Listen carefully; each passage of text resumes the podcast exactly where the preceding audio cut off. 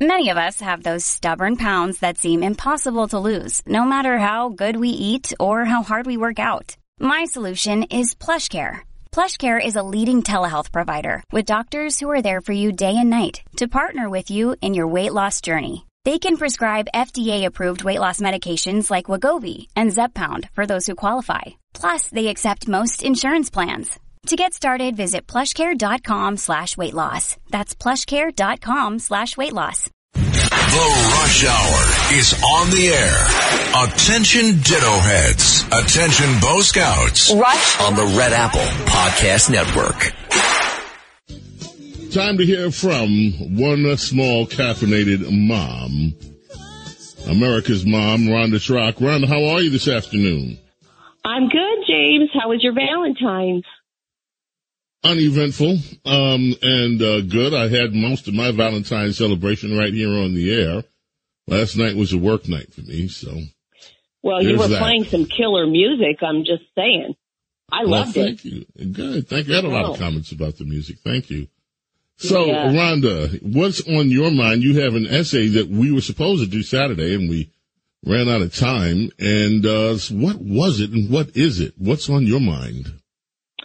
Well, um, it's actually posted up on your website, thedailybs.com, if people want to read the full essay. But it was inspired by a news article that I believe you had posted there about the earthquake in Turkey. Um, way down in the body of that article, there was one little sentence, and it said that one of the survivors who was starting to pick through the rubble heard from beneath just this mountain of rock a voice crying out, I don't have the strength anymore. And it occurred to me that there are earthquakes of many kinds. Some of them we can measure on a seismograph, but other quakes that we experience, we can't measure on a machine. Um, that can look like a marriage that implodes, a financial collapse, a terminal diagnosis, the death of a child. And you just spoke about that, I think, on Monday.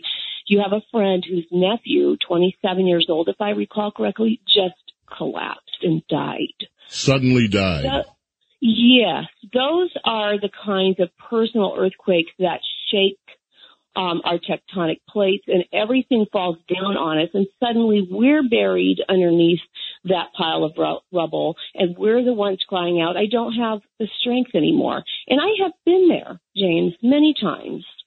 Um, it's overwhelming. You feel hopeless when you're underneath that pile. And if you're an onlooker, you can feel hopeless too.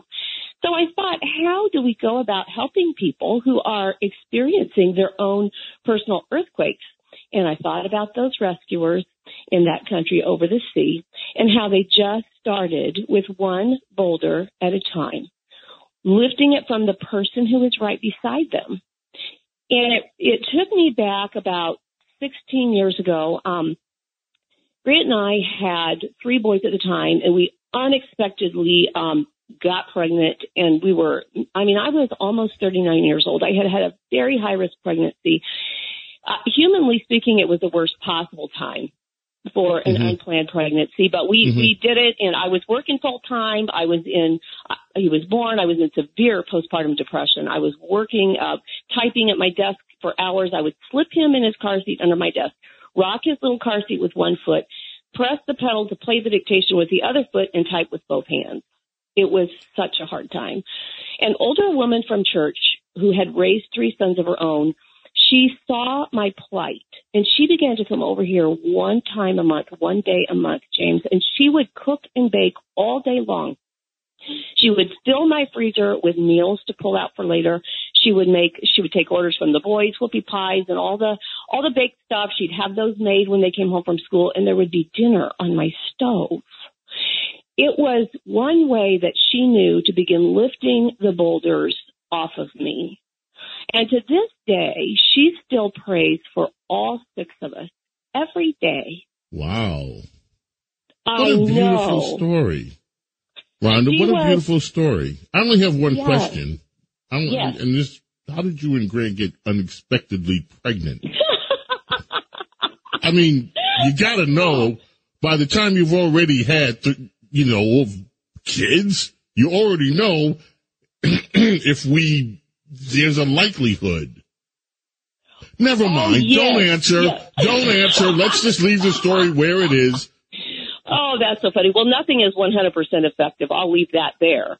Okay, now- leave that there. Yes.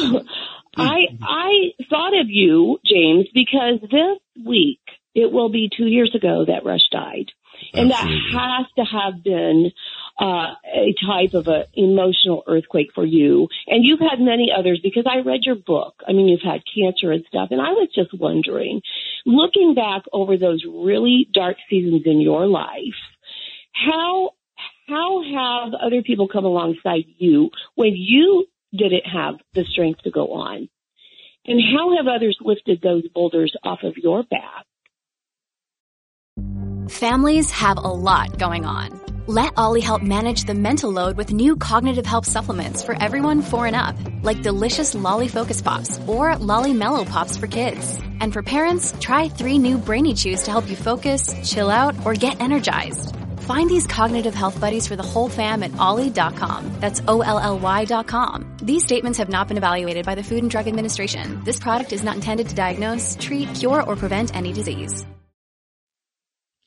Too many ways to mention. I mean, I, I have a beautiful network of friends and family, and um, they are there when when you have trouble. Starting with my parents. I mean, I you know the thing about my parents, and this is why this woman's statement from South Dakota that American that that the safest place for a child is with a biological mom and dad, and she finds that un-American and dangerous. It wasn't dangerous for me. I had a mom and dad who loved me. And I remember being in trouble when I was early, trouble caused by myself. And what did they do? Sometimes they lift the boulders off of you by being very, very straightforward, tough love. You got yourself Yeah. in this. You're going to get yourself out of it, but I'm going to be here by your side while you do it. Mm. Oh, that's other- beautiful. Yeah. I mean, in other times, you know, I remember I went through a really bad stretch when I was younger with, with, um, with finances. And I talk about one of the things in that book that you mentioned about Rush, you know, and how Rush lifted those boulders off me before I even worked for him, before I, we, we were friends. And so those kind of things have happened, um, to me in my life, certainly. But the other, but the biggest remover of boulders of all is God. Because Oh. if you go through things and you realize, like I remember when I got diagnosed for cancer, right? I remember the day that I got diagnosed, the first time, when you first hear mm-hmm. that, that, that cancer word in your life. The first thing that, and I was in a urologist office and the first thing that I did when the doctor told me that the biopsy came back and showed this, the first thought I had, I said to myself, I wonder what kind of blessing God has in store for me with this. Oh, wow. You And know, you know what? Oh, it turned out to be in many ways, yeah, there was a lot of pain and there was a lot of whatever in, in the whole process, but the whole thing ended up being an incredible blessing. oh, And part of that blessing was, and people, some people may react to this not kindly, but some of that blessing was that I was able to get treated at NIH. And mm. I know people with COVID and everything, with all this going on with Fauci and NIH. Let me tell you something. The people at NIH, the people that work there, the humans, not talking about administrative. I'm not talking about COVID. I'm not talking about that. I'm talking about the people who give their lives to work there. I have never had medical care on that level. And if every American had the kind of medical care that I was able to get at NIH, there's nobody that would complain about health care. Wow. Wow. Well, what a great attitude. And that is another thing. We always have a choice on how we're going to look at those quakes that come, right? Is it Yep. a curse or is it a blessing? And some of our greatest, our greatest blessings have come through the hardest times. And They they, really Rhonda, have. Yeah. That's right. That's the way. Look, I love this essay. You can find it at the Daily BS, and you can also visit Rhonda Schrock at Rhonda Tell Us, RhondaSchrock.com. and that spell your last name so people got it. Yes, S C H R O C K. RhondaSchrock.com, America's Small Caffeinated Mom. Thank you so much, Rhonda. We look forward to reading the full essay. Thank you. Thank you, James.